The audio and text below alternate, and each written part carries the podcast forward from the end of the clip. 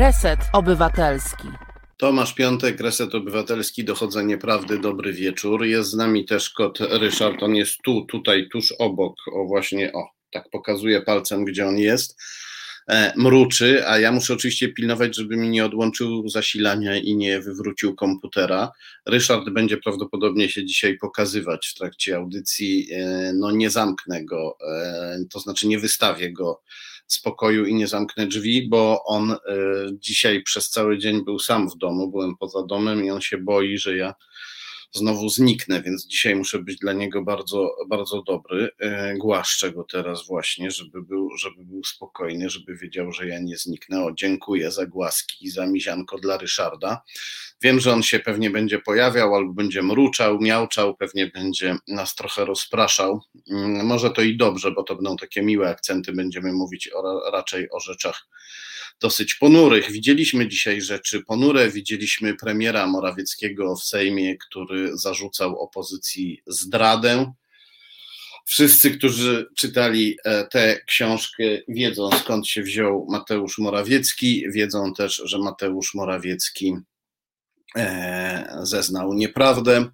W grudniu 2014 roku, gdy zeznawał w kontrwywiadzie cywilnym, zeznawał przed oficerami e, kontrwywiadu cywilnego, czyli Agencji Bezpieczeństwa Wewnętrznego, zataił swoją znajomość z importerem rosyjskiego węgla Markiem Falentą, który był współorganizatorem afery taśmowej z 2014 roku stanowiącej operację rosyjskich służb specjalnych. Ten człowiek nam mówi dzisiaj o zdradzie, będziemy dzisiaj mówić o tym człowieku i e, o, e, o czymś, co również wygląda jak, e, jak zdrada.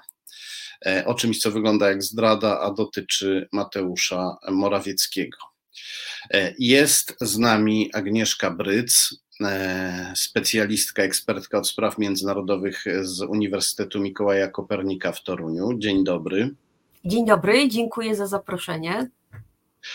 Agnieszko, ja Ciebie uprzedziłem. Ty jesteś jedną z e, nielicznych osób e, w Polsce, które wiedzą o, e, które już dzisiaj przed południem wiedziały o sprawie, o której będziemy dzisiaj mówić, bo cię e, poinformowałem gdzieś tak w okolicach południa, żeby być mhm. dokładnym.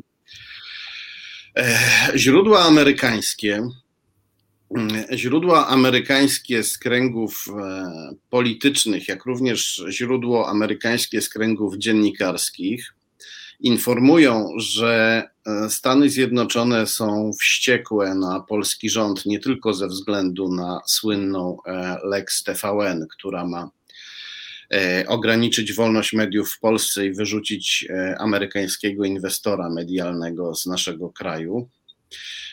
Są wściekłe, ponieważ Mateusz Morawiecki po cichu, uwaga, po cichu stara się o wielki kredyt w Chinach kredyt dla Polski, który przynajmniej w części miałby pójść na finansowanie infrastruktury sił zbrojnych Rzeczypospolitej Polskiej. Ja przypomnę Państwu, że Polska należy do NATO, podobnie jak Stany Zjednoczone, a głównym wrogiem NATO i Stanów Zjednoczonych w tej chwili są właśnie Chiny. E, z tej informacji, którą właśnie podałem, wynika, że polska armia miałaby być e, finansowo uzależniona w jakiejś mierze od swojego głównego wroga.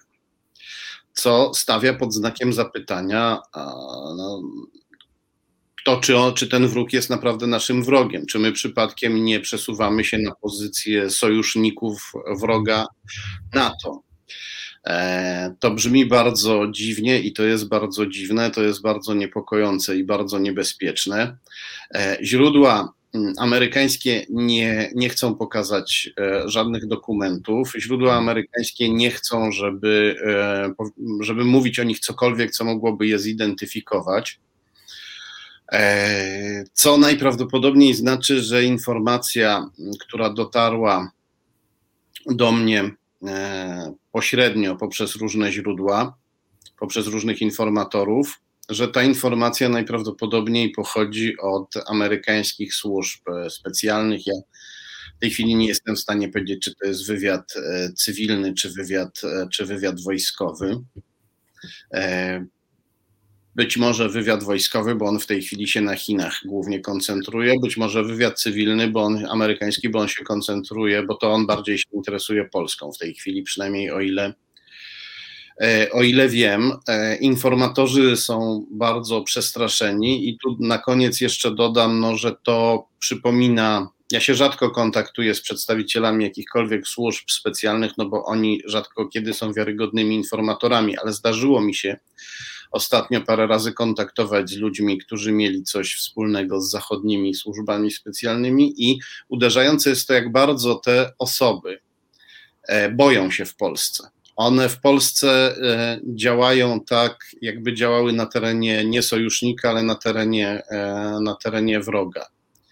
To jest też bardzo, bardzo przykre i bardzo smutne, i podejrzewam, że e, informatorzy amerykańscy, którzy chcą zachować swoją anonimowość, mogą się bać nie tylko o nie tylko, nie tylko e, swoich służb amerykańskich, nie tylko ze względu na wymogi tych służb starają się zachować anonimowość, ale mogą się też obawiać, podejrzewam, jakichś reperkusji ze strony służb polskich lub innych służb, które w Polsce niestety gdzie czują się jak u siebie, jak u siebie w domu. To taki wstęp. E, przepraszam, że długi, ale musiałem dokładnie e, e, opisać, skąd się ta informacja wzięła, dlaczego nie, nie, nie popieram jej wyjątkowo w tym przypadku żadnymi dowodami na papierze, ani żaden rozmówca, informator się tutaj nie pojawia. Natomiast jest z nami ekspertka, którą chciałem zapytać, co by to znaczyło? Mówimy w trybie warunkowym, bo informacja pochodzi od dwóch różnych źródeł, ale nie została oficjalnie potwierdzona, więc ciągle ją traktujemy jako możliwość. Co by, co by to znaczyło dla Polski, dla Stanów Zjednoczonych, dla NATO, gdyby Polska wzięła wielki e, kredyt e, w Chinach, częściowo przynajmniej przeznaczony na e, potrzeby polskiej armii? Mhm. I ja też na samym wstępie dorzucę od siebie, że mm, ja nie jestem specjalistką zajmującą się stricte Chinami, więc ja nie, nie jestem w stanie ocenić tego z perspektywy Chin. Natomiast e, to, czym ja się zajmuję, to Rosja i Bliski Wschód, a konkretnie Izrael.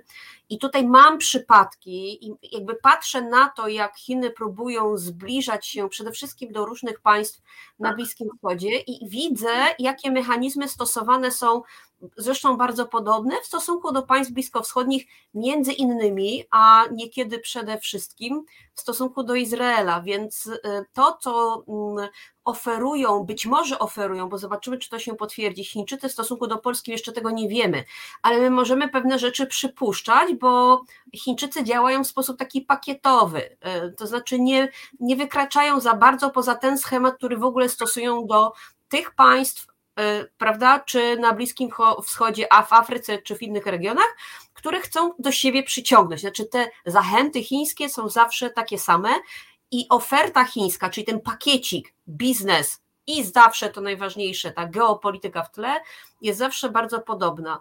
I ym, ja także na wstępie, na dru podczas drugiego wstępu dodam jedno, że jeżeli te informacje się potwierdzą, to e, tak się zastanawiałam w mojej ocenie, w tej części optymistycznej, obiecuję, że jeżeli się okaże, że to jednak nie są informacje potwierdzone, a tego nie wiemy, ale jeżeli okaże się, że to jest tylko i wyłącznie taka, taki balonik puszczony po to, żeby wywołać pewną reakcję w bardzo konkretnych źródłach, to ja zakładam, że e, nasza dyplomacja, jeżeli, jeżeli to będzie ten scenariusz, to może być tak, że nasza dyplomacja przepuszczając, znaczy puszczając taką informację, że po cichu rozmawia z Chińczykami, może chce zmotywować Brukselę do tego, żeby jednak powróciła do, prawda, na te właściwe tory i przyznała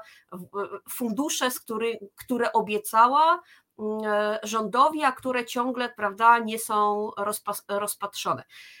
To, to jest ta część, w której ja poszukiwałam pozytywów. To znaczy, jeżeli to mhm. będzie prawda, to ja wtedy mm, podczas jakiegoś spotkania naszego powiem tak, biję się w pierś.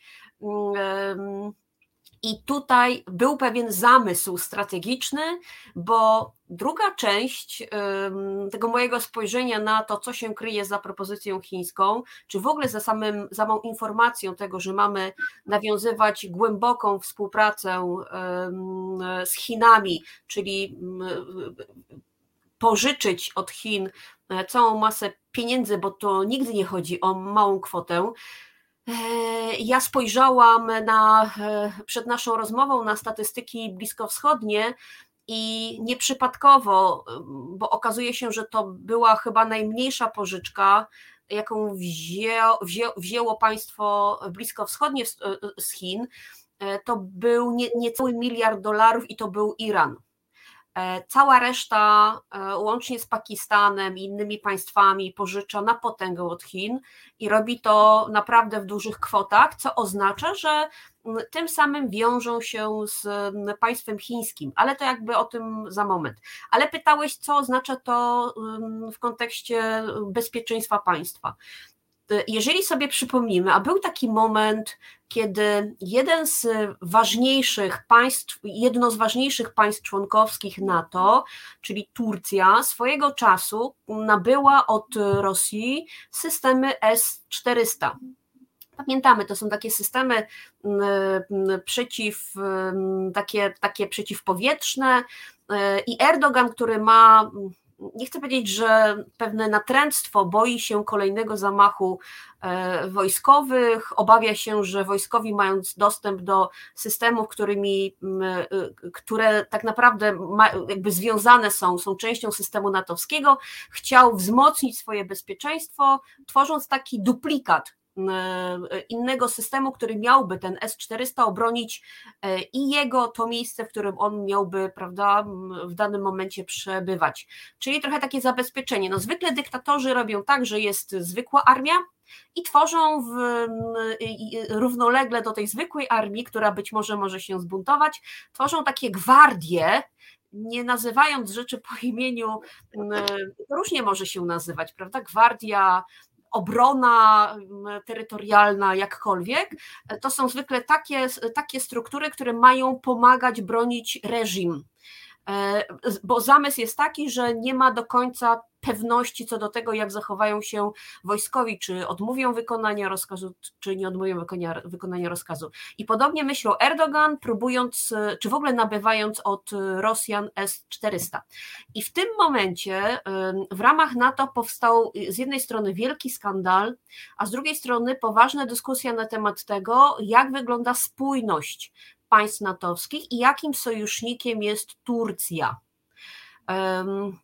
Okazało się, że Turcja formalnie zachowuje członkostwo w NATO, więc jeżeli my byśmy powtórzyli ten sam schemat, tak? Turcja nabyła strategiczno, naprawdę systemy strategiczne nam się zwykle kojarzą z jądrowymi, ale w tym przypadku o znaczeniu strategicznym, takim fundamentalnym i na to obawiało się, że Rosjanie w ten oto sposób mogą dostać albo w ogóle mogą, mogą mieć jakiś dostęp do systemów natowskich. To znaczy, Turcja osłabiła swoją wiarygodność jako sojusznik natowski.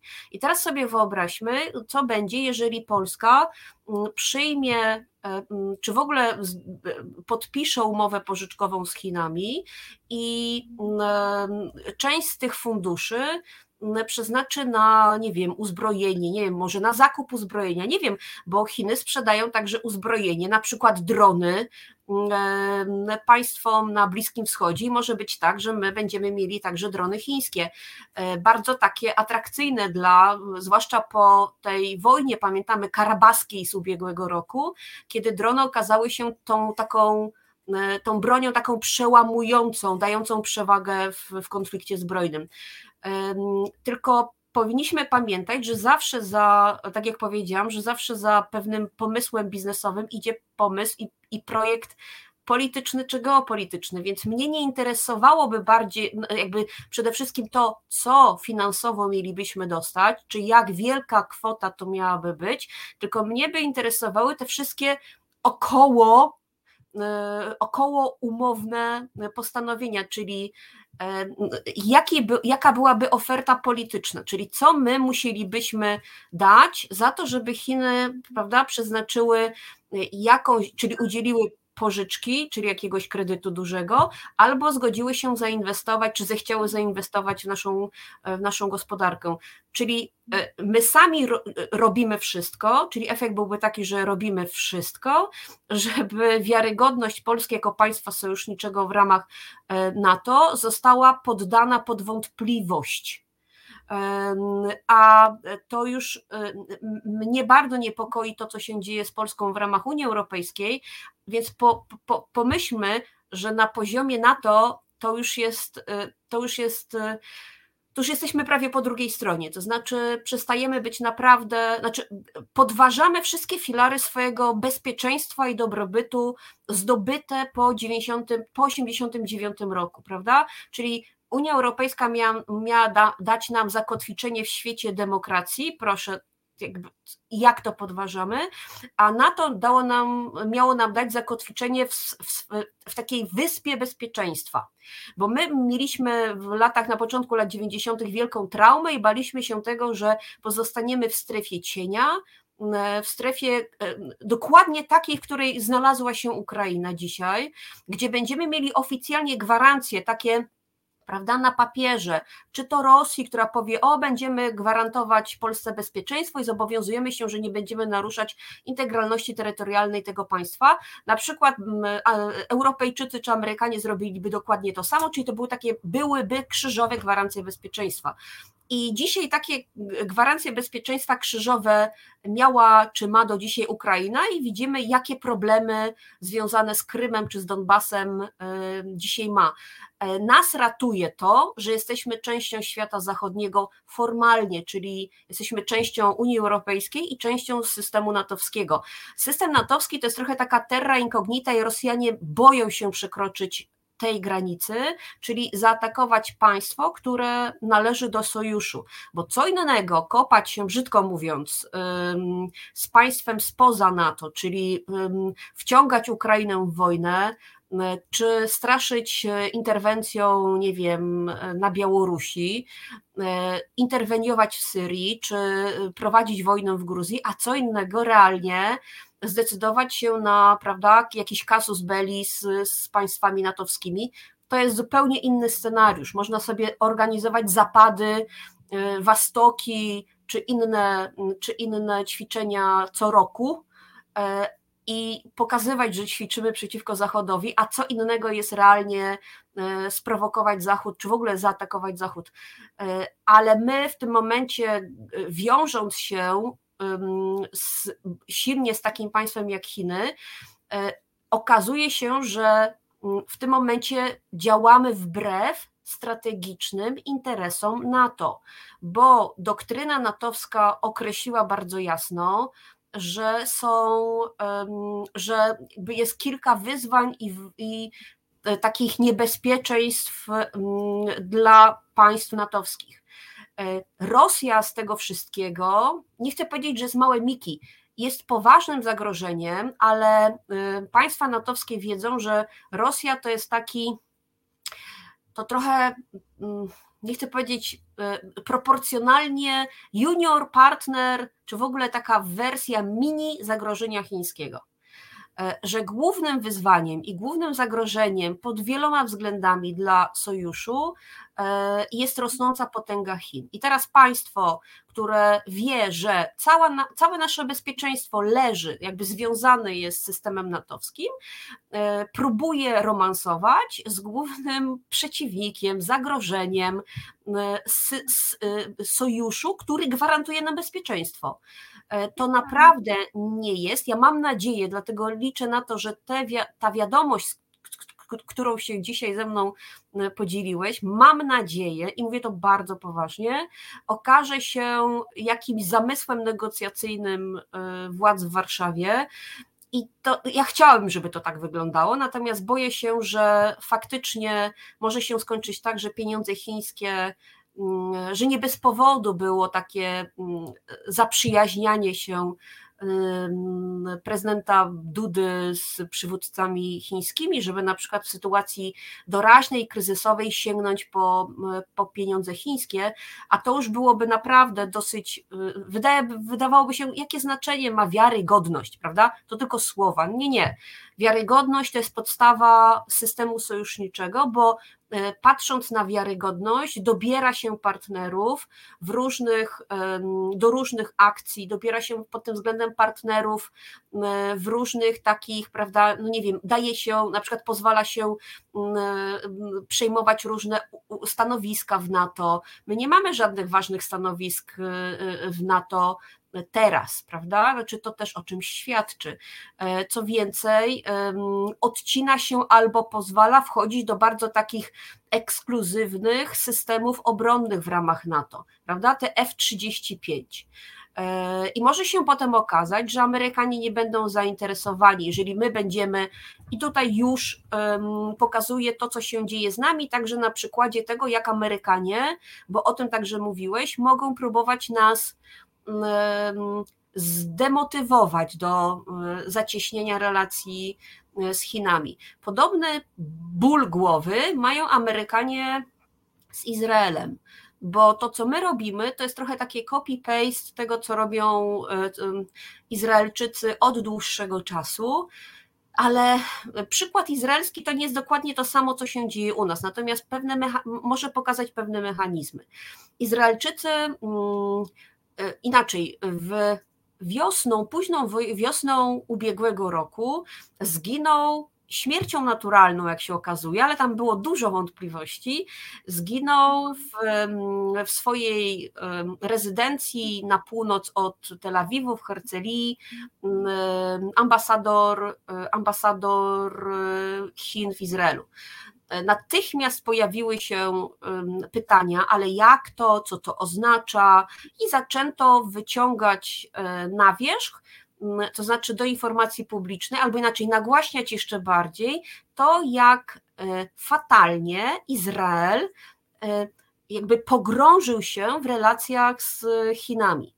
I to jest ta ścieżka, którą my idziemy. Okazało się, że jeszcze rok wcześniej izraelskie służby, a w zasadzie byli byli szefowie tych służb, alarmowali, że współpraca, którą na, po, pogłębia Izrael z Chinami, jest niebezpieczna dla państwa Izrael. Że Chiny y, otrzymują, i teraz uwaga, działają na miękko, ale efekty mają bardzo twarde. Y, czyli to jest trochę tak jak u nas. Każda uczelnia izraelska, a wiemy, że one są najlepsze, naprawdę należą do czołówki światowej, ma, podpis, ma swego partnera w Chinach. Co oznacza, że jest wymiana naukowa, że jest wymiana, e, że nawet tu nie chodzi o to, że e, wspólnie piszą sobie książki, ale robią wspólne projekty, wspólne badania, a te badania, e, którymi się zwykle interesują Chińczycy, to nie jest, prawda, kultura Beduinów, czy nie wiem, światopogląd, czy rys historyczny Druzów, tylko to są kwestie związane z bezpieczeństwem, z cyber, prawda, z nowoczesnymi technologiami, bo tym i Chińczycy są zainteresowani. Mm, więc mm, to jest jedno. Dwa, to, są, to jest nadmierny mm, to jest nadmierny udział chińskich inwestycji w strategicznych inwestycjach w Izraelu. Jeżeli będziecie Państwo, nie wiem, w Izraelu próbowali, nie wiem, a po, właśnie, ostatnio stamtąd, y, dzisiaj, to jest informacja y, y, z dzisiaj w nocy, prawda, uciekło kilku e, Palestyńczyków z więzienia, a chodzi o, chodzi o Haifę i takim najbardziej spektakularnym przykładem niebezpiecznych inwestycji chińskich y, w Izraelu jest to, że, Chińczy, że Izraelczycy pozwolili Chinom rozbudowywać port w Haifie. I teraz port w Haifie to są wszystkie nasze porty razem wzięte, plus jeszcze dorzucony do tego jest walor strategiczny, taki wojskowy. To tam stacjonują izraelskie delfiny, czyli łodzie podwodne z, mm, z bronią jądrową. Co więcej, w Hajfie także dokują e, statki podwodne i nie tylko amerykańskie. I teraz jest tak, jeżeli Chińczycy rozbudowują port w Hajfie, nawet jeżeli mówią, że to tylko komercyjny, to Amerykanie i teraz też ważne, bez względu na to, czy mamy do czynienia z Trumpem republikańskim, czy z, o, czy z Bidenem e, demokratycznym, mają dokładnie ten sam ból głowy i to samo ciśnienie i taką presję, żeby mm, na, na, na, Izrael, na Izraelczyków, żeby Izraelczycy odstąpili od tak bardzo mm, ścisłej współpracy z Chinami, ponieważ taka bliskość infrastruktury chińskiej w stosunku, bliskość względem tego, jakie instalacje ważne dla bezpieczeństwa Izraela czy bezpieczeństwa mm, Stanów Zjednoczonych znajdowały się w pobliżu prawda, instalacji chińskich, to już grozi naruszeniem bezpieczeństwa. I od dłuższego czasu Chiny, i tutaj to jest ten wątek, który jakby pokaże, że my będziemy poddani dokładnie tej samej presji.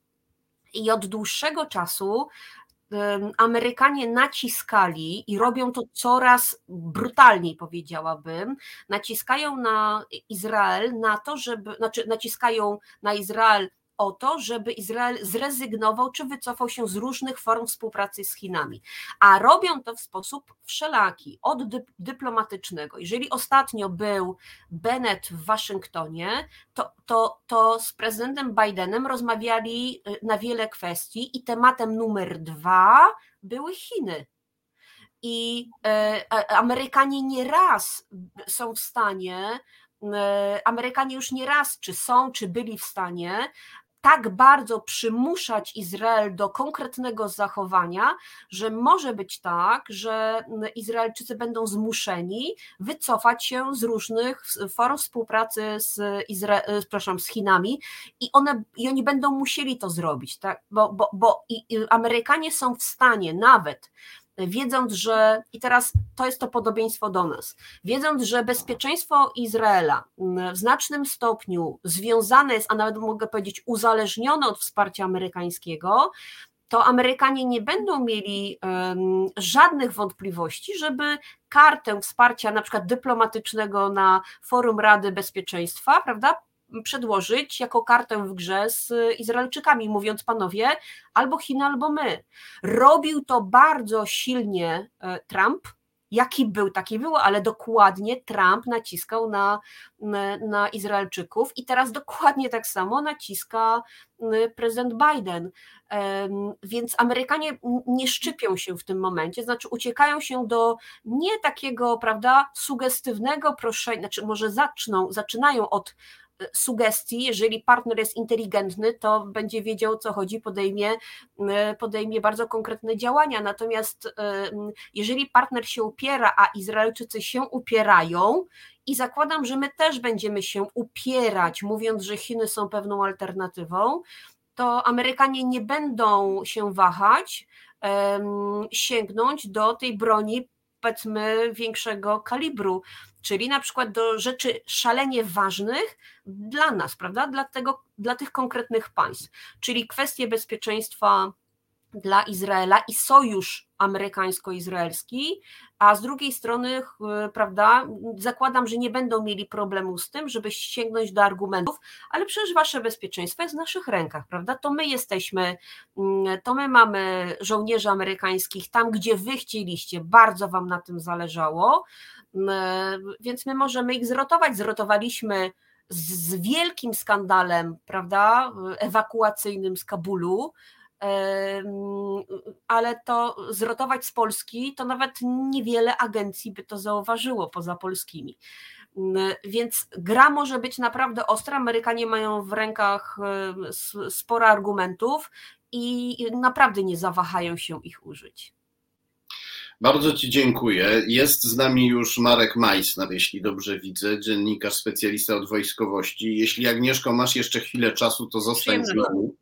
Dziękuję, bo chciałem Marka Meissnera zapytać. My będziemy z Mar- O, witam cię, Marku. Widzę cię, jesteś. Widzę cię, ale cię nie słyszę. Dzień dobry, tak, jestem, jestem. Ja może bym dodał do. Yy, czy teraz jestem słyszalny? Tak, tak. Tak, jesteś świetnie słyszalny. Dobrze, w takim razie ja bym dodał do tego, co pani Agnieszka powiedziała, bo tu śledziłem tą interesującą dyskusję, tu bym dodał kilka słów. Mianowicie Mhm. Izrael ma wielki kłopot y, z ludźmi, których, których sprowadził 20 lat temu, czyli izraelskimi Rwie nam się połączenie niestety z Markiem Meissnerem. Napiszę do niego, może mu wyślę SMS-a jeszcze, bo zniknął nam chyba też z naszego systemu, z naszego czatu. No to właśnie zniknąłem, nie wiem czemu, coś się przerywa ta łączność. Nie, Spróbuj, niestety, spróbuj ale położyć. bym- Spróbuj położyć, spróbuj położyć. Spróbuj położyć ten mikrofon, zobaczymy jak ci będzie słychać. Dobrze, ja się spróbuję odłączyć od słuchu. W tej chwili lepiej. Y, Czy jest w tej chwili lepiej, czy słychać w tej chwili? Do, do- Tak, słychać słychać. Dobrze, więc w takim razie będę kontynuował. Y, Izrael ma problem z rosyjskimi Żydami.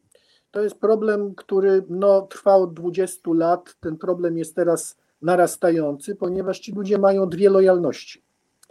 To jest lojalność jedna, to jest wobec Izraela, druga niestety jest wobec Rosji i bardzo często się odzywają takie powiedzmy resentymenty rosyjskie. Y, To jest też widoczne u y, powiedzmy Żydów z innych krajów, ale tutaj w Izraelu jest bardzo dobrze widoczne. I y, bardzo często się mówi o tym, że część polityki izraelskiej przynajmniej ma zmieniony kurs. Na kurs taki bardziej, bardziej pro, e, pro, e, ro, rosyjski. Tutaj te historie chińskie w tym e, momencie przestają dziwić. I druga, druga sprawa to jest, y, to jest sprawa inwestycji chińskich y, w Izraelu. Oni zabiegają y, o szerszą współpracę z Izraelem już od roku 2003, kiedy były takie pierwsze sondaże. A w tej chwili no, można powiedzieć, że sporo osiągnęli przez wpływ właśnie na niektórych polityków izraelskich, i tu się mówi o y, Libermanie. Także to tak Ale- na. Ale nie wiem, Marku, czy słyszałeś, jaki był punkt wyjścia naszej rozmowy. E, Mowa jest o tym, że e, e, niezależne od siebie źródła amerykańskie z kręgów politycznych i dziennikarskich mówią o tym, że Morawiecki po cichu stara się o wielki kredyt w Chinach, który miałby pójść na e, infrastrukturę polskiej armii, czyli polska armia, armia NATO miałaby być finansowo zależna od wroga NATO, jakim są Chiny. E, Czy ja przepraszam, Panie Marku, przepraszam e, i Tomku, ja, zanim Pan Marek przejdzie do tych wątków amerykańsko-izraelsko-chińskich, czy ja mogę, mogę kilka rzeczy e, jakby dorzucić od siebie i wtedy obiecuję, zamykam się i daję Panu Markowi mm, powiedzieć, bo nie mogę, nie mogę do pewnych rzeczy się odnieść. Mm, Zresztą Pan Marek wiele powiedział rzeczy słusznych, ale pewne rzeczy trzeba po prostu, bo tworzymy pewien taki wizerunek, który mm, raczej jest mm, na korzyść, znaczy taki, jaki chcieliby, żeby mm, świat wierzył łącznie z Izraelczykami czy z Europejczykami, ale on jest raczej na korzyść prezydenta, prezydenta Putina, czyli prezydent Putin, ja bym nie przesadzała, panie Marku, ja rozumiem, y, y, bo to wszyscy się mnie pytają w zasadzie, jakie mam zdanie w stosunku do Żydów rosyjskojęzycznych. I sprawa wygląda tak, że, bo mówił Pan o takiej podwójnej lojalności. To jest na pierwszy rzut oka, bo my myślimy sobie, półtora miliona rosyjskojęzycznych Żydów musi mieć, prawda, związek z. e, To nie, nie, nie ma siły, żeby oni pozbyli się tak bardzo szybko swojej lojalności w stosunku do boju ojczyzny. Natomiast badania pokazują, że mm, zresztą i badania socjologiczne, e, te antropologiczne czy mm, politologiczne nasze pokazują, że tam jest znacznie więcej. e, Nie ma, może inaczej, w skrócie mówiąc, nie ma już tego syndromu byłej, byłej ojczyzny. Natomiast ja nie wykluczam, że, że wśród tej masy półtora miliona osób nie ma całkiem sprawnie operujących siatek, prawda, jakichś wpływów rosyjskich. Z Libermanem sprawa wygląda, ona jest dosyć oczywista, bo to jest, prawda, ten polityk mołdawski tak naprawdę i mający finansowanie z niewiadomych źródeł. Natomiast, e, e, natomiast e, ja bym tego nie, ja bym nie robiła takiego, nie powielałabym takiego obrazu, że Izrael jest kolejną rosyjskojęzyczną republiką na Bliskim Wschodzie. I ostatnia rzecz, bo powiedział Pan, że nie dziwi Pana współpraca Izraela z Chinami, patrz Rosja, bo ja tak zrozumiałam, prawda? Mając Rosję na przykład, mając półtora miliona rosyjskich Żydów, czy Rosję w Syrii obok prawda, taką o silnych wpływach. Natomiast sami Izraelczycy, zresztą oni jak z Chinami nawiązali współpracę już w latach 90., w 92 roku, potem w 2002 była taka bardzo duża wizyta, natomiast taki pik, taki, po prostu takie no push tak. na e, relacje z Chinami stworzył się po tym, jak Amerykanie, jak prezydent Obama zawarł to porozumienie jądrowe z, z Iranem. E, to był taki moment, w którym e, Izraelczycy e, nie to, że otwarcie, ale by pozwolili na, nie mieli, dali zielone światło na taką przyspieszoną i powiększoną współpracę z Chinami, ale tutaj się kierowali może nie tyle Rosją, ona w 2015 roku już przecież była, prawda, w Syrii, to jasne, natomiast to też mogło mieć znaczenie, natomiast dla nich kluczowe znaczenie miało to, dlaczego Chiny, bo Chiny e, w tym roku przecież obchodziły wielkie 25-lecie strategicznego sojuszu z Iranem.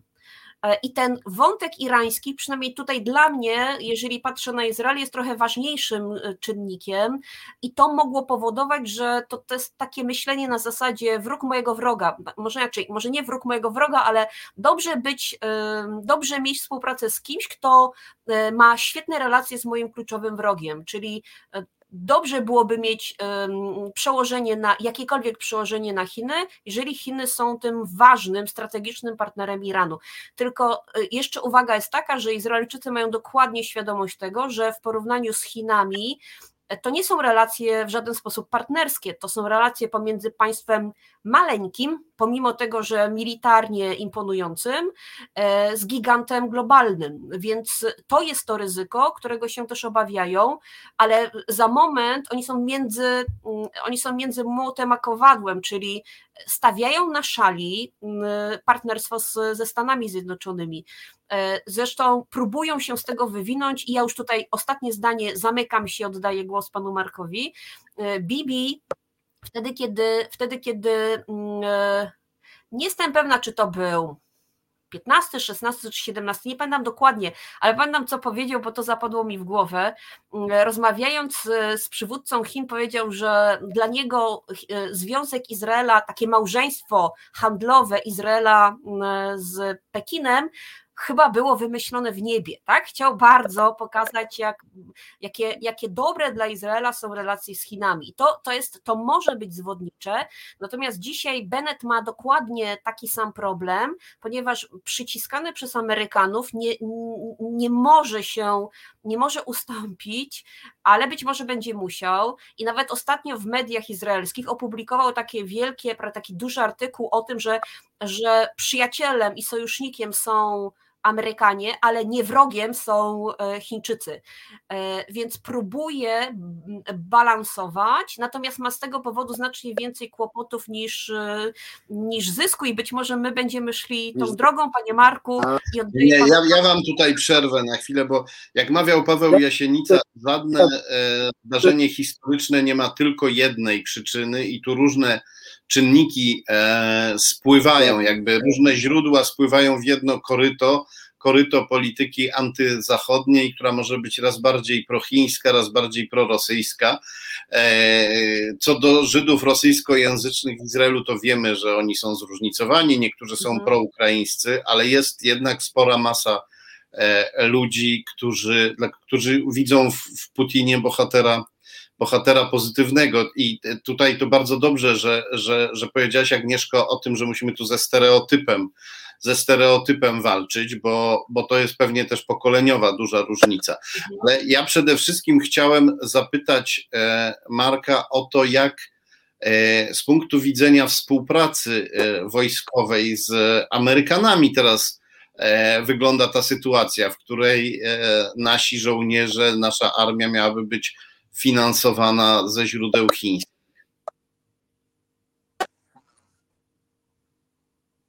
Znaczy tutaj ja widzę jeden zasadniczy problem tego typu, y, tego typu próby porozumienia, kupienia sobie kontraktu na ewentualną pożyczkę, czy też, y, czy też ewentualny kredyt. Otóż trzy tygodnie temu w Chinach był y, miesiąc już minister chciał się rozumieć w sprawie dużych pożyczek czy też kredytów na inwestycje czysto infrastrukturalne. No i co tu dużo mówić, on został w sposób bardzo brutalny spławiony. Chińczycy w ogóle nie byli zainteresowani jakąkolwiek większą współpracą. Tutaj takie z moich źródeł wynikało, że y, nie mniej więcej, tylko zażądali y, po, y, po prostu regwarancji tych kredytów przez jakieś instytucje zachodnie. No co było to takim no, no horrendum, bo kredyt chiński miałby być gwarantowany z zachodu przez jakąś reasekurację.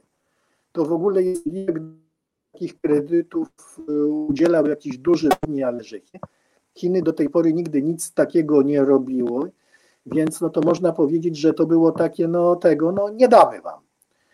Więc tutaj, tutaj jeżeli ta, ministra, wyprawa ministra Rała nie doszła do skutku, to zdaniem chińscy analitycy zastrzeżenia, bo oni mają dobrych y, y, analityków finansowych kształconych na Zachodzie, co do ewentualnej polskiej wypłacalności, albo też nie chcą za bardzo wchodzić tutaj w wieloletnie kredytowanie jakichkolwiek programów. Tutaj ja myślę, że to jest jakaś próba i to jest bardzo głupia próba, wiedząc, że coś takiego wypłynie, bo skoro my o tym wiemy, to jestem przekonany, że raport o tego typu próbach już leży na odpowiednich biurkach w Waszyngtonie, leży na odpowiednich biurkach w kwaterze sojuszu w Mons. To jest taka bardzo głupia próba, rzut na taśmę uzyskania czegoś u Amerykanów i u sojuszników. Ale niestety to tak nie działa. Wiemy, że kilku próby były podejmowane. To też nie zadziałało w stosunku do Brytyjczyków na przykład. I ja myślę, że to, to też się spali na panewce, no ale jeżeli wleczona do zachodnich mediów, no to będzie bardzo niedobrze. Dwa miesiące temu był bardzo ostry artykuł w prasie rządowej szwedzkiej, gdzie żądano nie mniej, nie więcej ani eurocenta dla Polski i Węgier. Dla państw, gdzie jest łamana praworządność, gdzie jest sprawa kobiet i tak dalej, i tak dalej. Wszystko znamy, to co walczymy. No i teraz nagle, gdyby to wypłynęło, mimo że powiedzmy, gdyby to na przykład wypłynęło w klasie francuskiej i y, niemieckiej, albo wystarczyłoby no, w angielskiej, to już byłby duży efekt mrący. To byłoby bardzo nieciekawie dla, dla, dla rządu, dla całej zresztą Zjednoczonej Prawicy, która się przedstawia, teraz się stara z jednej strony przedstawić jako pro zachodnie, a z drugiej strony jako nieomalże takie przedmurze. Także no, e, ja się może spodziewam, być, żeby to dało jakiś efekt. Może być tak, że e, Chińczycy odmówili ministrowi e, Rałowi, bo też się drożą i stawiają jakieś warunki, na przykład różnych umów towarzyszących temu kredytowi, rzeczy, które mielibyśmy kupić, na przykład tak jak to, o czym ty Agnieszko wspominałaś, być może to nie Rał jest dla nich, to nie minister Rał, minister spraw zagranicznych jest dla nich e, najważniejszym rozmówcą, może oni wolą rozmawiać z Morawieckim, albo na przykład e, z Jakubem Kumochem, który właśnie został szefem Biura Polityki Międzynarodowej w prochińskim obozie Andrzeja Dudy, sam jest politykiem prochińskim i pro-erdoganowskim, zdecydowanie anty, antyzachodnim. To jest temat, do którego zapewne jeszcze będziemy, będziemy wracać. E, my się teraz e, na chwilę rozłączymy, żeby dać słuchaczom e, odrobinę relaksu przy muzyce po tej całej masie informacji, którą dostali. Marku, czy ty masz możliwość, żeby się połączyć jakoś inaczej, bo tutaj nam przez, przez cały czas przerywa, kiedy jesteś z telefonu?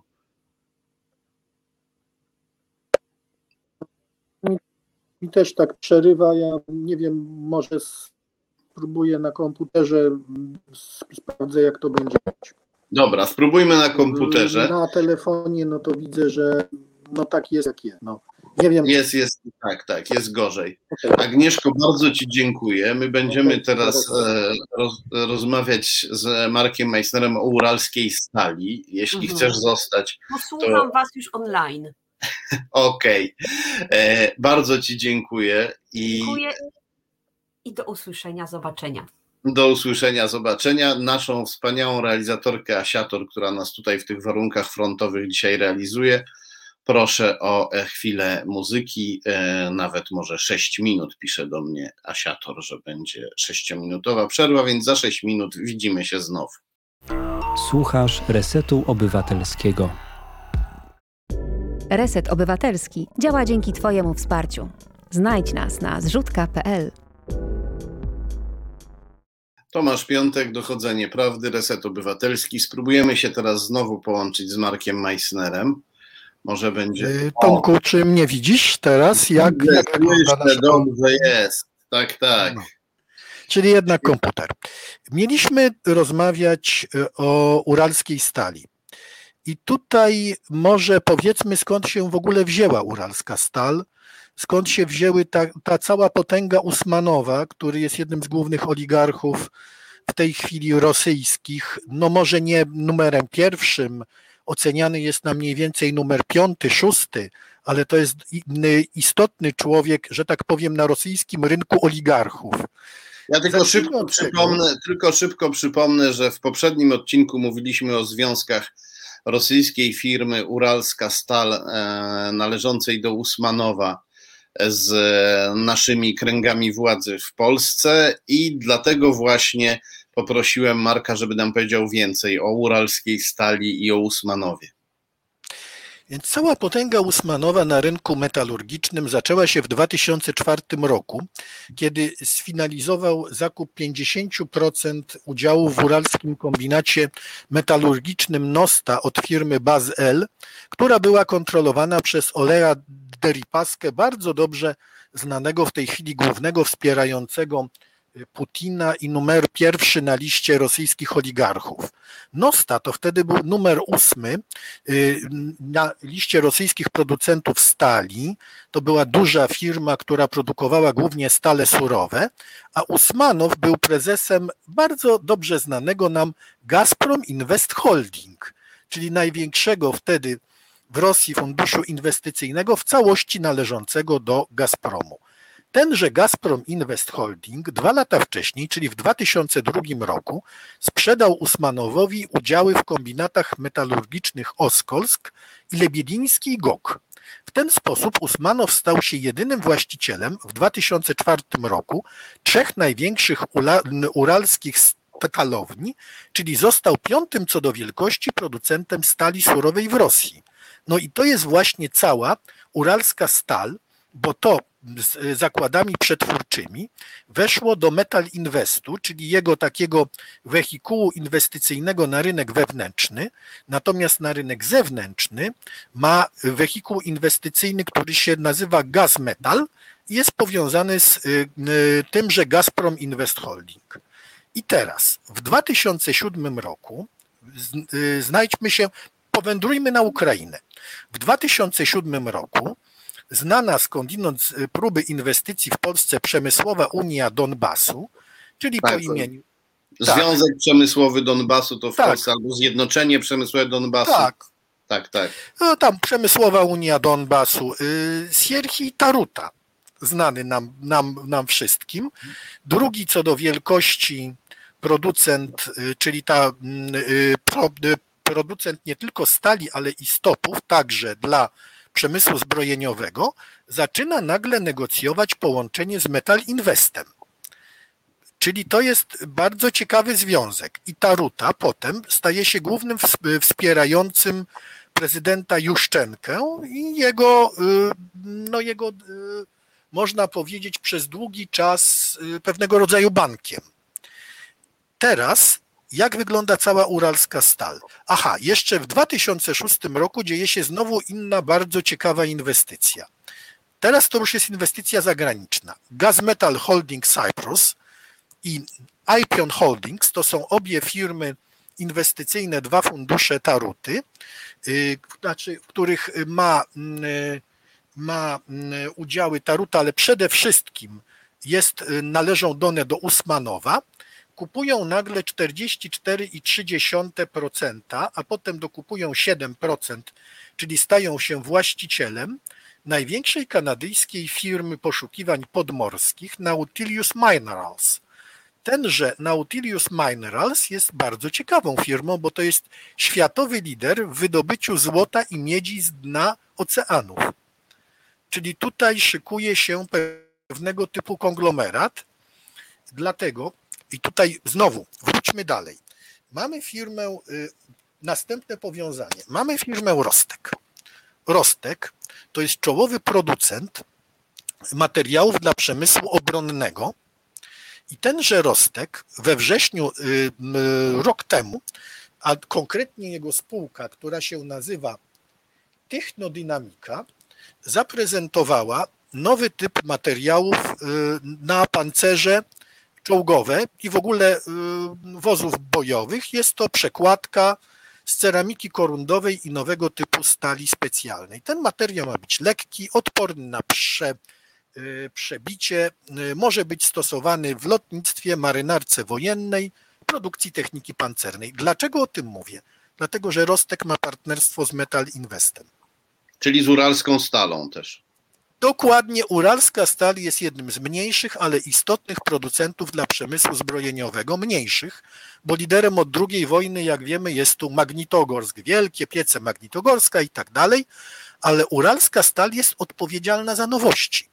Nowe materiały przekładkowe, nowe stale specjalistyczne w używane w produkcji broni pancernej, transporterów e, opancerzonych, ale na szyldzie Mamy tam produkcję cywilną, czyli stale i stopy głównie dla przemysłu kolejowego do produkcji na przykład wagonów, ale szyn i oprzyrządowania szynowego także. Czyli tutaj mamy szyld produkcja cywilna, a pod spodem się tam ta produkcja wojskowa toczy. Jest to partnerstwo z Rostekiem, czyli y, oni są dosyć dobrze powiązani pod tym względem. I jeszcze tu jest ten wątek ukraiński z Tarutą, gdzie tam jakaś współpraca była, dokładnie to nie wiadomo jaka.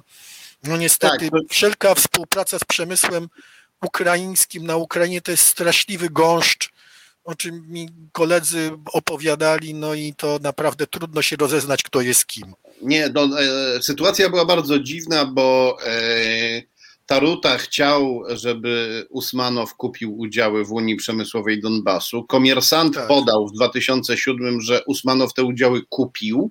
Po czym stało się coś dziwnego. Nie wiadomo było, czy on je kupił, do jakiego stopnia, w jaki sposób. Wiadomo było, że się kręcił przez e, Usmanow się kręcił cały czas wokół, e, wokół Unii Przemysłowej Donbasu, wokół Związku Przemysłowego Donbasu przez następne lata. No i tu warto dodać, że w Polsce rzecznikiem Związku Przemysłowego Donbasu był wtedy Jacek Łęski, który obecnie jest gwiazdą mediów PiS. Tak, taki niezwykły przypadek. No i trzeba dodać, że Usmanow, oligarcha kremlowski, jak wiemy, przyjaciel Putina, ma e, swoją prawą e, rękę w Andrieju Skoczu, drugim oligarsze, a trzecim w tej trójce oligarchów jest Lew Kwietnoj. I tak się dziwnie składa, że panowie Skocz i Kwietnoj, prawa i lewa ręka kremlowskiego oligarchy Usmanowa, e, oni byli źródłem pieniędzy, dzięki którym powstała w Polsce deweloperska grupa Radius, której prezesem na przykład był Jacek Kotas, słynny rosyjski łącznik Macierewicza, wiceminister obrony w pierwszym, nie, w drugim, znaczy w rządzie PiS, za pierwszych rządów PiS, w rządzie Jarosława Kaczyńskiego, człowiek, którego kontrwywiad wojskowy kierowany przez Macierewicza dopuścił do, e, dał mu prawo dostępu do tajemnic polskiej armii. Menedżerzy tej deweloperskiej grupy, e, panowie Babiński i Janiszewski, założyli podsłuchową restaurację Sowa i Przyjaciele, więc e, pan Usmanow i jego koledzy są z, z różnych względów dla Polski bardzo niebezpieczni. Czy dlatego, że Uralska Stal odpowiada za nowości w przemyśle e, zbrojeniowym rosyjskim, za nowości, za, za nowinki technologiczno-metalurgiczne rosyjskiej armii, czy ze względu na biznesowo-wywiadowczą działalność sieci wpływu związanych z Usmanowem, Skoczem i i, i Kwietnojem. I dlatego e, związki uralskiej stali i spis bardzo nas e, interesują. Za chwilę do tego przejdziemy. Chciałem Cię jeszcze na koniec zapytać, czy chcesz jeszcze coś e, dodać na temat. Ja tu bym powiedział, że niebezpieczny jest sam fakt, że tu mogą nastąpić przepływy w dwie strony. Tu nie tylko oni mogą mieć wpływ na to, y, jaki będzie sprzęt to może nie, ale jaki może być ewentualny kierunek zaopatrzenia y, polskich fabryk zbrojeniowych, ale także i to, co się w tych fabrykach planuje i co mogłoby być interesujące dla Rosjan jako rozpoznanie ewentualnego przyszłego przeciwnika, może tym łatwiej wypłynąć na wschód. No co prawda, bywali ludzie w wywiadzie twierdzą, że y, y, cała nasza infrastruktura jest jak durszlak, ale może nie dodawajmy nowych dziur. No właśnie. Bardzo Ci dziękuję za, e, dziękuję za rozmowę i e, zobaczymy się zapewne już niedługo w następnych tygodniach. Do zobaczenia. A e, ja przypomnę jeszcze e, kwestię związku, nowego związku między, e, między koncernem Metalo Invest i Alisherem Usmanowem, e, związku e, dotyczącego właśnie uralskiej stali. E, poproszę tutaj o naszą wspaniałą realizatorkę Asiator o skany, o skan numer jeden, który za chwilę będą mogli Państwo zobaczyć na swoich ekranach. O właśnie, pojawia się. Tak, to jest, e, to jest właściwie taki, taki kolaż dwóch skanów. Kiedy ta transmisja w przyszłości stanie się filmem, będą mogli sobie Państwo zatrzymać kadr, powiększyć e, na spokojnie i zobaczyć, co tutaj jest napisane. Po lewej e, mamy fragment z publikacji koncernu Metalo Invest, do którego należy Uralska Stal, czytamy tam, że eksperci polskiego transportowego dozoru technicznego pomogli e, Uralskiej Stali, przeprowadzili e, audyt sprawdzający, czy Uralska Stal spełnia wymogi, dzięki którym mogłaby wejść na rynki Unii Europejskiej.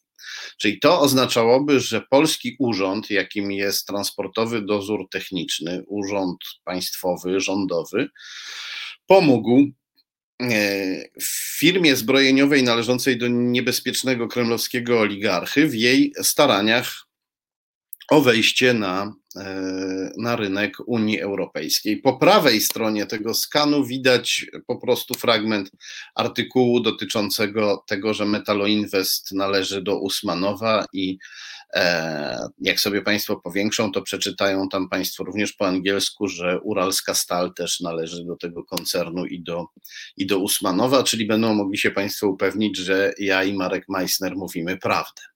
Poproszę o następny skan, tak żebyśmy wiedzieli, o kim e, mówimy. To będzie zdjęcie. To jest zdjęcie Aliszera Usmanowa i Władimira Putina. Putin to oczywiście ten po lewej, Aliszer Usmanow to ten, to ten po prawej. Tak wyglądają obaj e, panowie.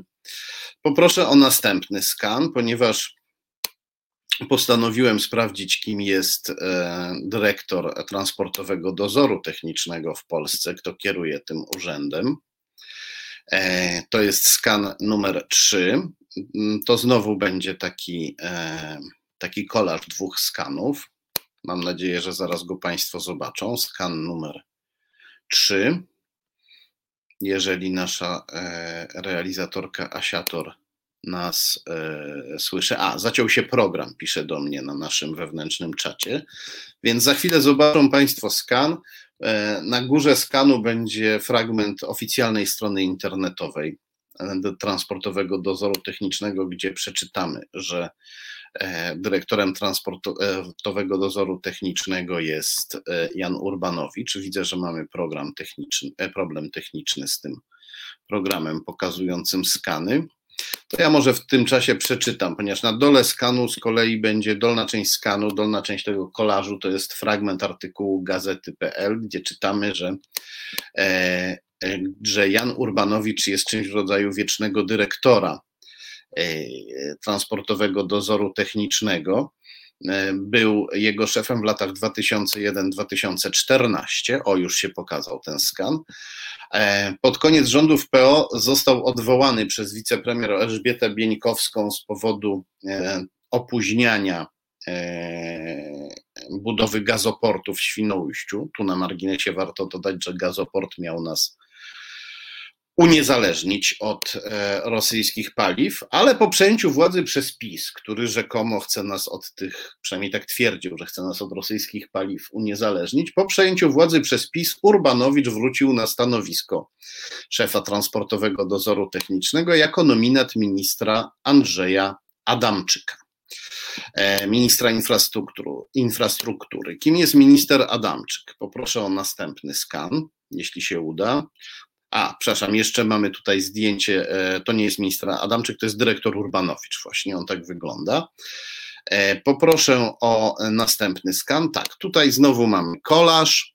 E, obec w tym momencie zapewne nie da się z tego wiele przeczytać, ale w przyszłości sobie będą mogli Państwo zatrzymać ten kadr i powiększyć. Tutaj czytamy, że minister Adamczyk podpisał e, umowę e, transportową z Rosją, którą to umową zachwycał się m.in. antyzachodni portal wolność24.pl, najwyższy czas też się zachwycał, in, to inny, e, inne antyzachodnie czasopismo i portal.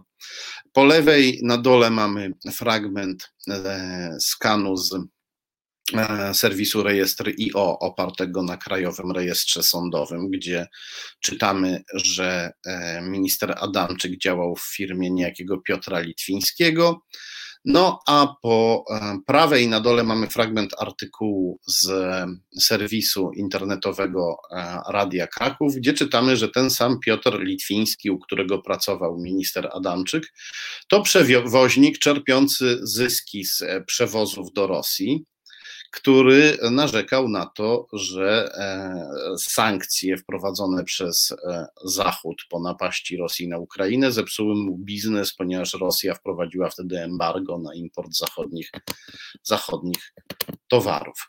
Jak widać, wiele ministra e, Adamczyka łączy z Rosją. Ministra Adamczyka, który przywrócił na stanowisko Jana Urbanowicza. Jana Urbanowicza, który szefuje transportowemu dozorowi technicznemu który to według informacji podanej przez kremlowski koncert Metaloinvest pomagał firmie Uralska Stal związanej z rosyjską zbrojeniówką wchodzić na rynki unijne.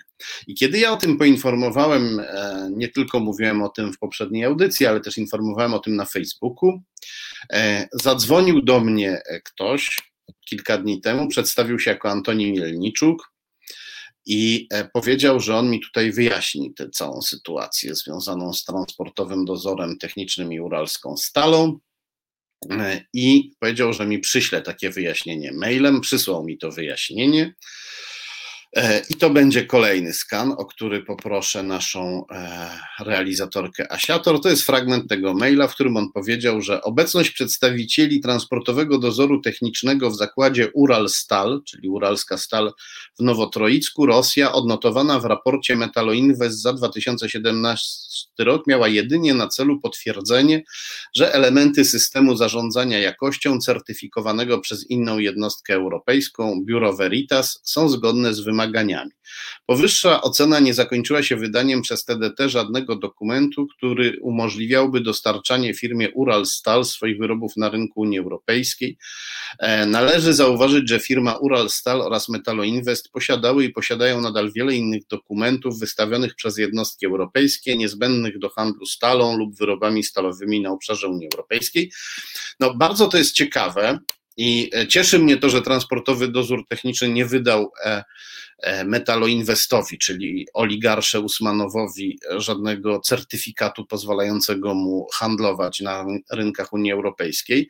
Nie rozumiem jednak, dlaczego przedstawiciele transportowego dozoru technicznego pomagali innej firmie, taki certyfikat wystawić, czy też sprawdzali, czy certyfikat wydany przez inną firmę jest E, zgodny z wymaganiami Unii Europejskiej. No bo skoro to zrobili, to znaczy, że jednak pomogli Usmanowowi wchodzić na rynki europejskie, na rynki unijne, mimo że żadnego papieru nie wydali.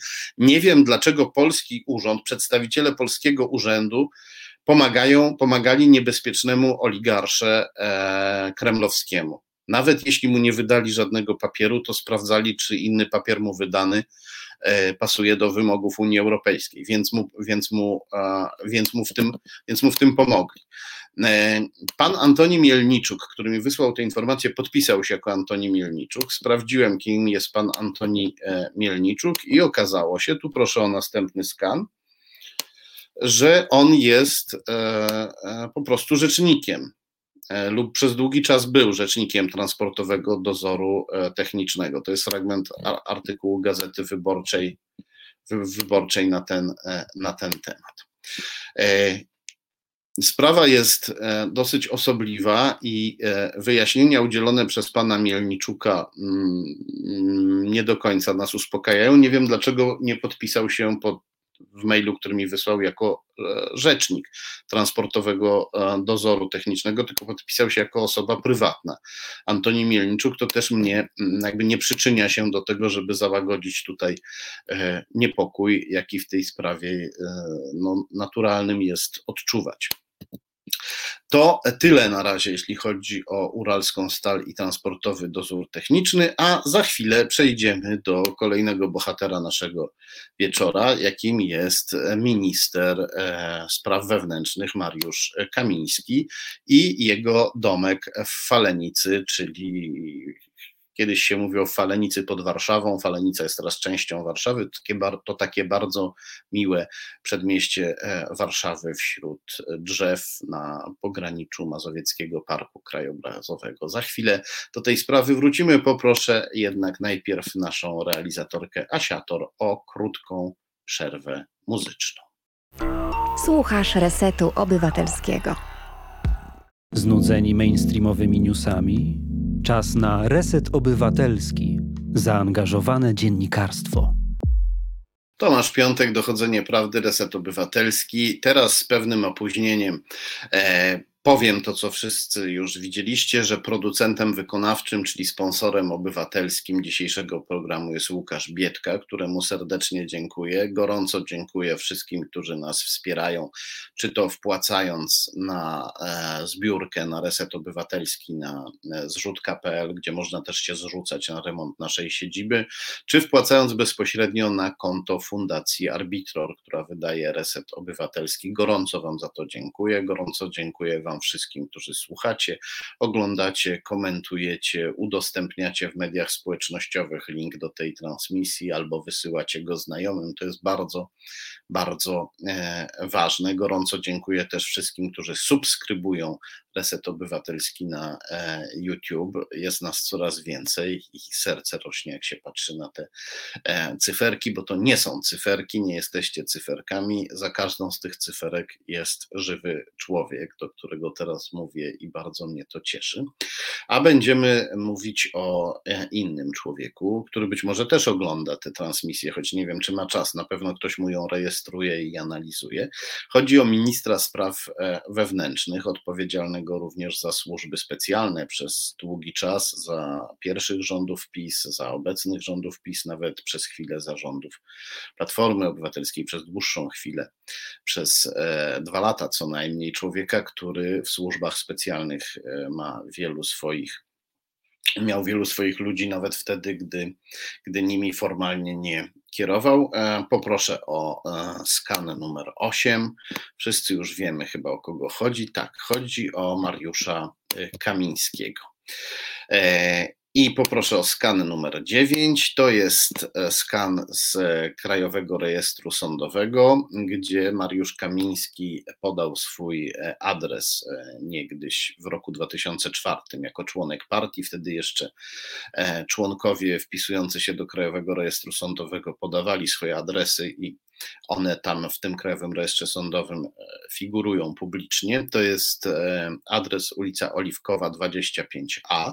Rozumiem, że niektórzy tutaj mogą być zaniepokojeni ochroną prywatności pana ministra, który co prawda wszystkich nas inwigiluje, bo to on przepchnął razem ze swoim kolegą Wąsikiem e, ustawę inwigilacyjną, czyli nowelizację prawa, która pozwala nas wszystkich inwigilować. To była jedna z pierwszych rzeczy, które PiS zrobił pod koniec 2015 2015 roku. Uspokajam, że pan minister już pod tym adresem e, nie mieszka. Ten adres jest zresztą publiczny z innych przyczyn, ponieważ pod tym adresem działa firma i o tym będziemy teraz właśnie mówić. Dostępna publicznie, aczkolwiek za opłatą jest e, również księga wieczysta dotycząca tego adresu. Poproszę o kolejny skan, czy też właściwie kolaż skanów z księgi wieczystej wersji elektronicznej. Czytamy tam, że ten e, adres należał do Mariusza e, Kamińskiego, a potem został, przeszedł w ręce Zbigniewa Gałązki, który najwyraźniej przejął ten, e, ten dom, e, dom e, przy ulicy Oliwkowej w Falenicy na peryferiach Warszawy. Przejął ten dom z rąk Mariusza Kamińskiego. W jaki sposób go przejął? O tym również mówi nam Księga Wieczysta. Poproszę o kolejny skan, skan numer 11. Tutaj czytamy, że podstawą tego przejęcia była umowa umowa sprzedaży, czyli po prostu pan Gałązka od pana Kamińskiego kupił dom. To było w 2005 e, e, roku, czyli wtedy, gdy pan Kamiński dochodził do władzy, można tak powiedzieć po raz pierwszy. I dlaczego nas to interesuje? Otóż e, tak się składa, że pan Gałązka pod tym adresem prowadzi również działalność gospodarczą, ma tam firmę, poproszę o skan numer 12, ma firmę, którą zaraz e, jej nazwę zobaczymy. Tak, to jest w serwisie Aleja Firm, można znaleźć tę firmę, firma Klimattron Zbigniew Gałązka. Czytamy, że firma powstała w 2000 roku, zajmuje się kompleksową realizacją klimatyzacji i wentylacji w budynkach użyteczności publicznej, jak i w domach i mieszkaniach prywatnych. Działamy na terenie Warszawy i okolic. No cóż, mała firma, e, lokalna, działamy na terenie Warszawy i okolic. I co dalej czytamy? Przykładowe realizacje wykonane przez naszą firmę ambasada i konsulat Rzeczypospolitej Polskiej w Brukseli. Jak słusznie zauważyła nasza komentatorka Olga Budniak, e, kontrahent ministra Kamińskiego, pan Gałązka, niezwykle rozszerzył nam okolice Warszawy, jeżeli sięgają one Brukseli.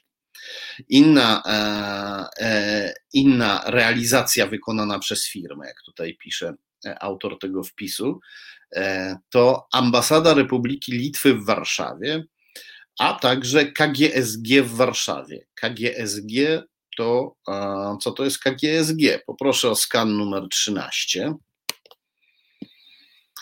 To Komenda Główna Straży Granicznej. E, no dobrze, czyli e, tu się od razu rodzi pytanie, czy e, koneksja, więź biznesowa, czy też finansowa, interes, jaki pan Gałązka zrobił z ministrem Kamińskim, w jakiś sposób pomogła panu Gałązce i jego firmie w uzyskaniu tak e, prestiżowych kontraktów, e, w uzyskaniu, w dostępie do tak prestiżowych klientów? To jest pierwsze pytanie. Tutaj warto przypomnieć, że minister Kamiński był szefem CBA, czyli Centralnego Biura Antykorupcyjnego, służby, która miała zwalczać korupcję, więc jakby to pytanie tutaj się nam nasuwa, ale nasuwa się też drugie pytanie.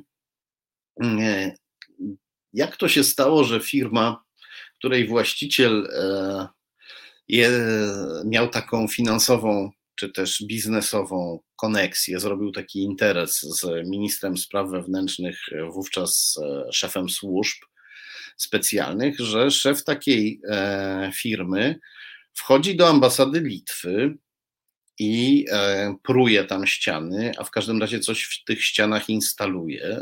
Instaluje tam wentylację, klimatyzację.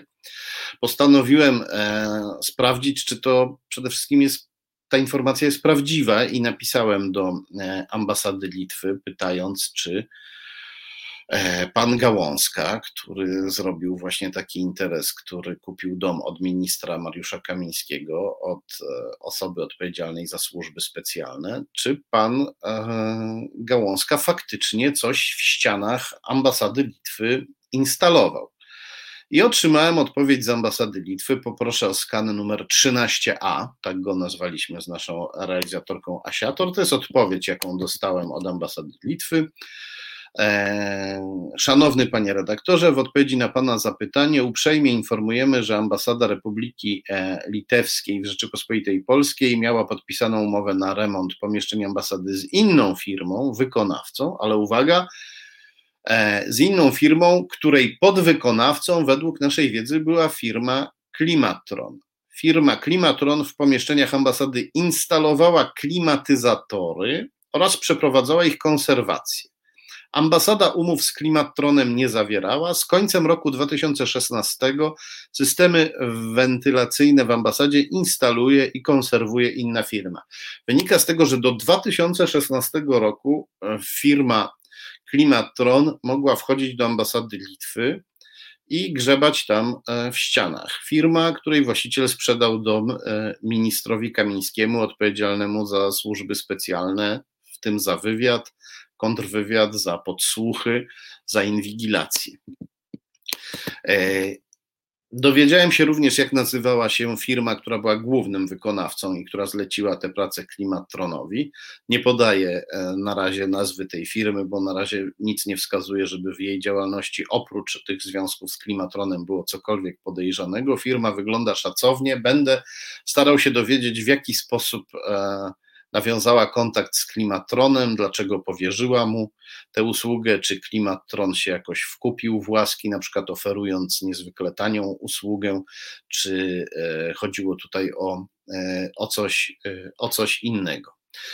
E, sprawa jest interesująca oczywiście ze względu na to, że e, no jest dosyć niezwykłe, że mała firma uzyskuje tak e, prestiżowe kontrakty, ma dostęp do tak prestiżowych klientów, a równocześnie jest to mała firma, której właściciel kupił dom od e, ministra spraw wewnętrznych, obecnego wcześniej ministra koordynatora służb specjalnych, wcześniej szefa Centralnego Biura Antykorupcyjnego.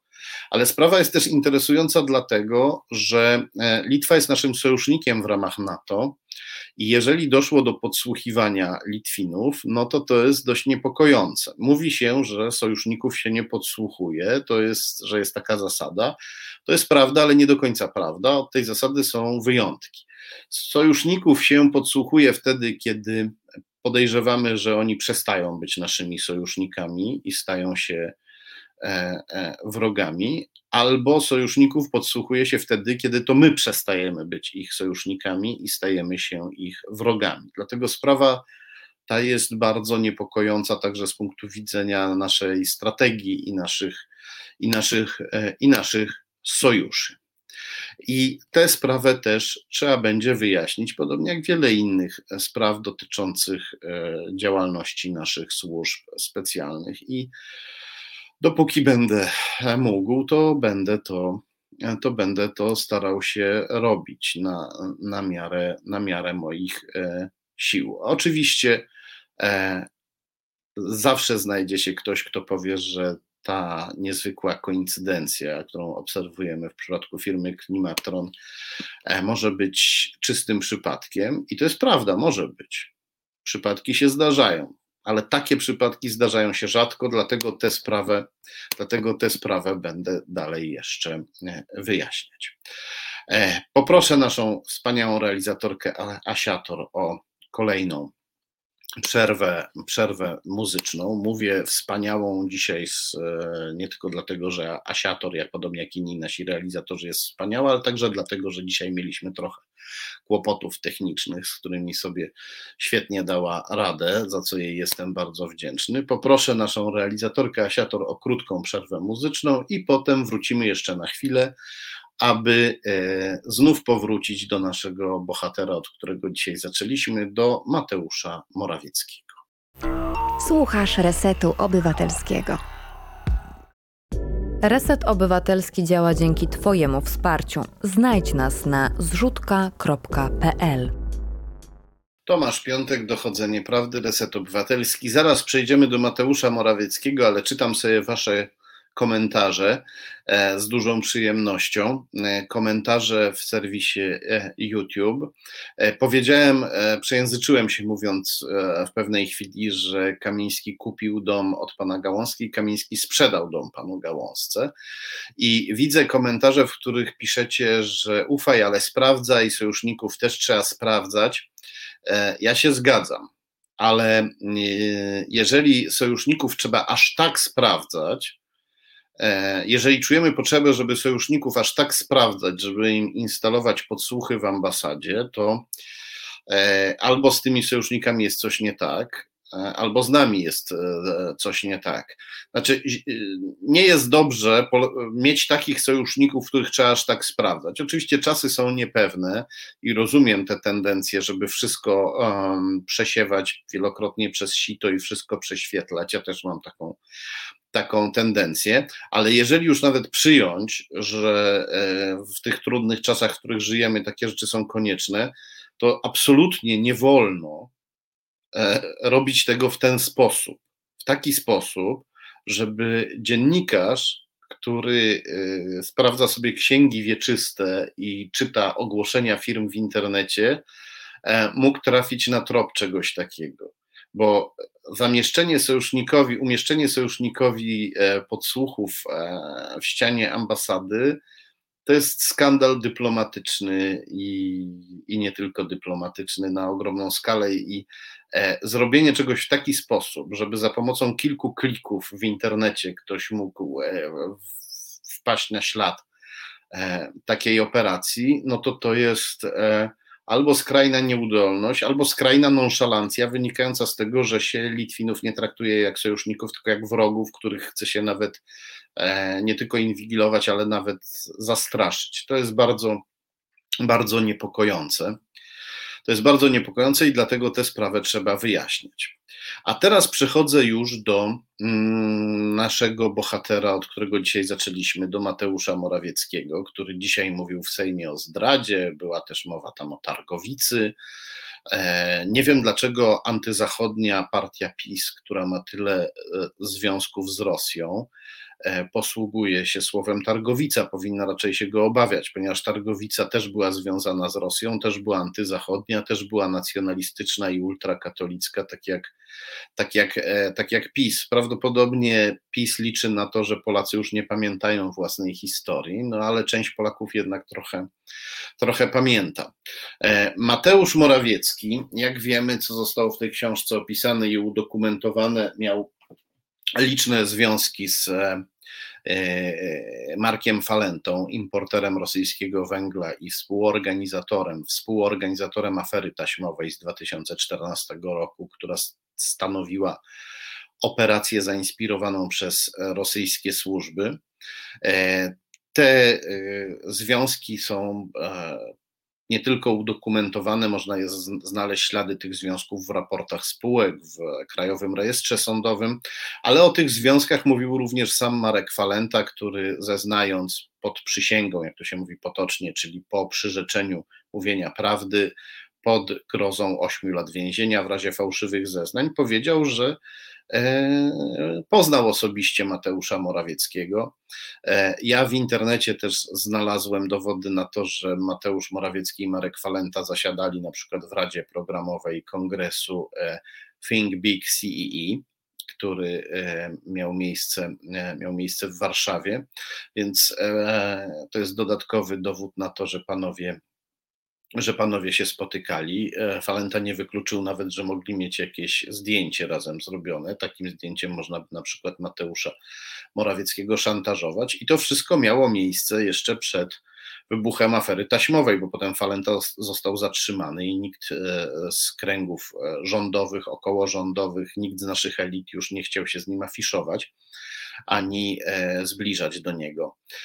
Tymczasem pół roku po wybuchu afery taśmowej Mateusz Morawiecki zeznawał w, mm, przed oficerami kontrwywiadu cywilnego, czyli przed oficerami Agencji Bezpieczeństwa Wewnętrznego, i zeznał, że nigdy nie zetknął się z Markiem Falentą, a więc najwyraźniej zeznał fałszywie. Ja złożyłem na niego doniesienie do prokuratury. Prokuratura pana Ziobry nie chciała Morawieckiego w tej sprawie ścigać. Ja złoży, złożyłem więc zażalenie na te decyzje prokuratury i e, sąd e, to moje zażalenie odrzucił. Poproszę tutaj o kolejny skan, tak, to jest postanowienie sądu.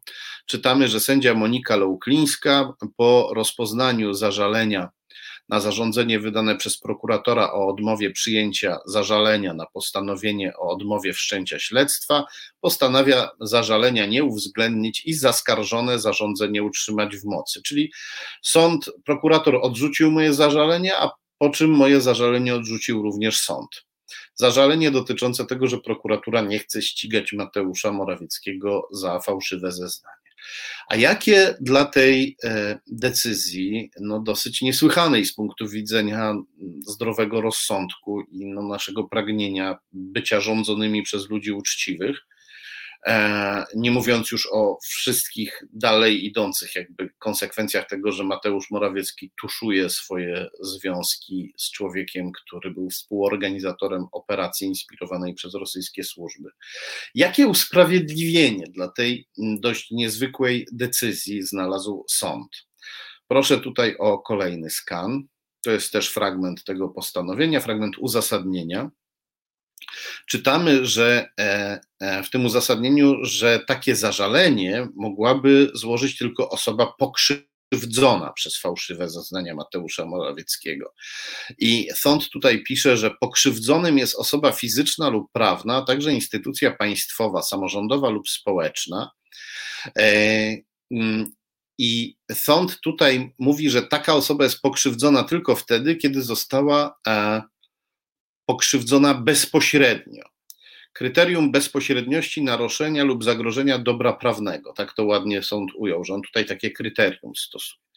I dalej pisze: Należy też pamiętać, że bezpośredniość naruszenia lub zagrożenia dobra prawnego zachodzi, gdy pomiędzy czynem zawierającym znamiona przestępstwa, a naruszeniem lub zagrożeniem dobra prawnego nie ma ogniw pośrednich. Czyn musi uderzać wprost w dobro tej e, osoby, w tym przypadku mnie, bo to ja złożyłem doniesienie do prokuratury.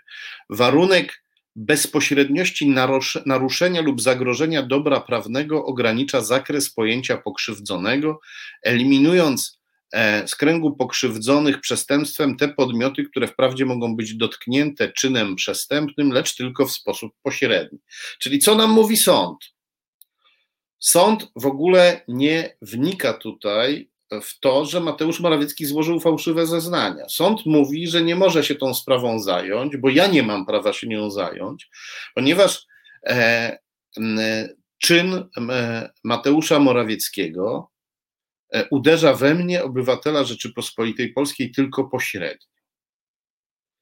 Bardzo, e, bardzo, bardzo to jest dla mnie ciekawe, ponieważ Mateusz Morawiecki jest człowiekiem, który bardzo e, z wielkim zapałem, podobnie jak jego ojciec to robił, e, przeciąga Polskę na wschód, zgodnie z intencjami organizatorów afery taśmowej i ukrywa swój związek e, z, z, z jednym z organizatorów afery taśmowej. w ten sposób utrudnia, utrudnia walkę z tymi, którzy przeciągają Polskę na wschód, z tymi, którzy psują naszą Rzeczpospolitą, przeobrażając ją na wzór putinowskiej Rosji i sprowadzając ją do podległości lub bliskiej zależności od putinowskiej Rosji. To jest psucie Rzeczpospolitej, a ja uważam, że jako obywatel jestem tutaj bezpośrednio poszkodowany, ponieważ zgodnie z artykułem pierwszym Konstytucji, Konstytucja, Konstytucji Rzeczypospolitej Polskiej, Rzeczpospolita Polska, zgodnie z tym artykułem Konstytucji, stanowi dobro wspólne wszystkich obywateli. E, spytałem pewną prawniczkę, która broniła tego orzeczenia, tego postanowienia sądu. Spytałem pewną prawniczkę, jak to jest. Czy jeśli e, ja zostanę poszkodowany na przykład w ten sposób, że ktoś mi ukradnie telefon albo włamie się na mój telefon, to wtedy jestem bezpośrednio e, poszkodowany. A jeśli ktoś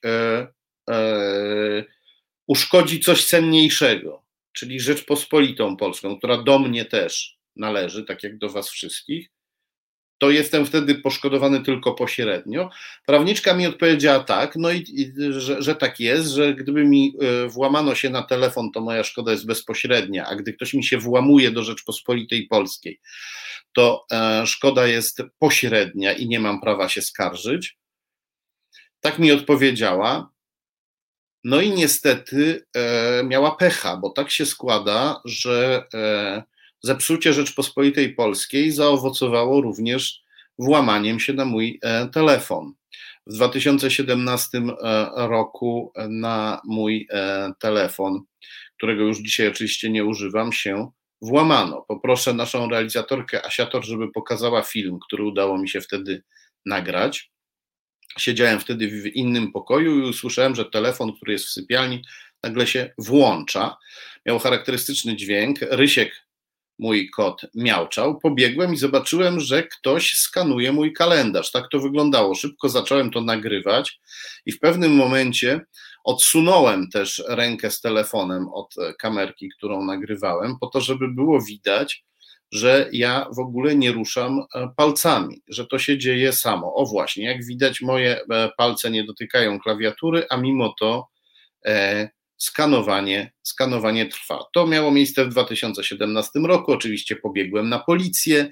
Policja mi e, powiedziała, że nie może, e, że nie podejmie śledztwa w tej sprawie, ponieważ e, bardzo dziwne też wytłumaczenie, ponieważ takie włamanie na mój telefon musiałoby się odbyć przy użyciu urządzenia typu Bluetooth zainstalowanego w moim pokoju i w moim mieszkaniu. I e, policja założyła, że nikt mi takiego urządzenia nie zainstalował, zamiast przyjąć do wiadomości, że ktoś jednak, zamiast przyjąć taką możliwość, że ktoś jednak mógł mi zainstalować takie urządzenie, bo dla naszych, nasze służby specjalne nie są e, szczególnie lotne, ale włamanie się do cudzego mieszkania to jest dla nich żaden problem, tak jak włamanie się do cudzego E, telefonu. W tym czasie ja i Małgosia pracowaliśmy całymi dniami, aż do wieczora byliśmy poza domem, e, i ja i moja żona, więc łatwo było się względnie do nas byłoby włamać. E, a włamanie do mieszkania, no to też jest szkoda, jak mi się zdaje, bezpośrednia, a nie, a nie pośrednia. Dlatego uważam, że jestem pokrzywdzony i wszyscy jesteśmy pokrzywdzeni, no i będziemy jeszcze bardziej pokrzywdzeni, jeżeli nadal będziemy pozwalać zdrajcom, aby to oni krzyczeli o zdradzie, aby to oni oskarżali ludzi niewinnych o zdradę, odciągając uwagę od swojej własnej e, zbrodni, bo to, co robią z Rzeczpospolitą Polską, to zbrodnia. No, niewesołą konkluzją kończymy dzisiaj, ale e, mam nadzieję, że duch w nas nie gaśnie i że będziemy dalej walczyć o to, żeby po, powstrzymać to przeciąganie Polski na wschód. Jedna z komentatorek pyta właśnie, czy nie obawiam się o swoje życie. Nie, kochani, nie obawiam się, dopóki wy jesteście i im więcej was jest, im e, tym bardziej jestem bezpieczny. Im więcej was słucha, ogląda, czyta książki wydawnictwa Arbitror, im więcej Was przekazuje te informacje, które tutaj dostajecie, im e, więcej z Was udostępnia te transmisje, udostępnia transmisję Resetu Obywatelskiego, im E, więcej nas tutaj będzie, tym bardziej będę bezpieczny. Dlatego z całego serca dziękuję wszystkim, którzy oglądają, słuchają i zapraszają innych do słuchania oraz oglądania. Widzimy się i słyszymy znowu za tydzień. Serdecznie Wam dziękuję i dziękuję naszej realizatorce Asiator, która dzisiaj wspaniale sobie radziła w trudnych warunkach e, technicznych. Do zobaczenia za tydzień. Reset Obywatelski. Podobał Ci się ten program? Reset to medium obywatelskie, którego jedynymi sponsorami jesteście Wy, odbiorczynie i odbiorcy. Wesprzyj nas na zrzutka.pl i pomóż budować niezależne medium.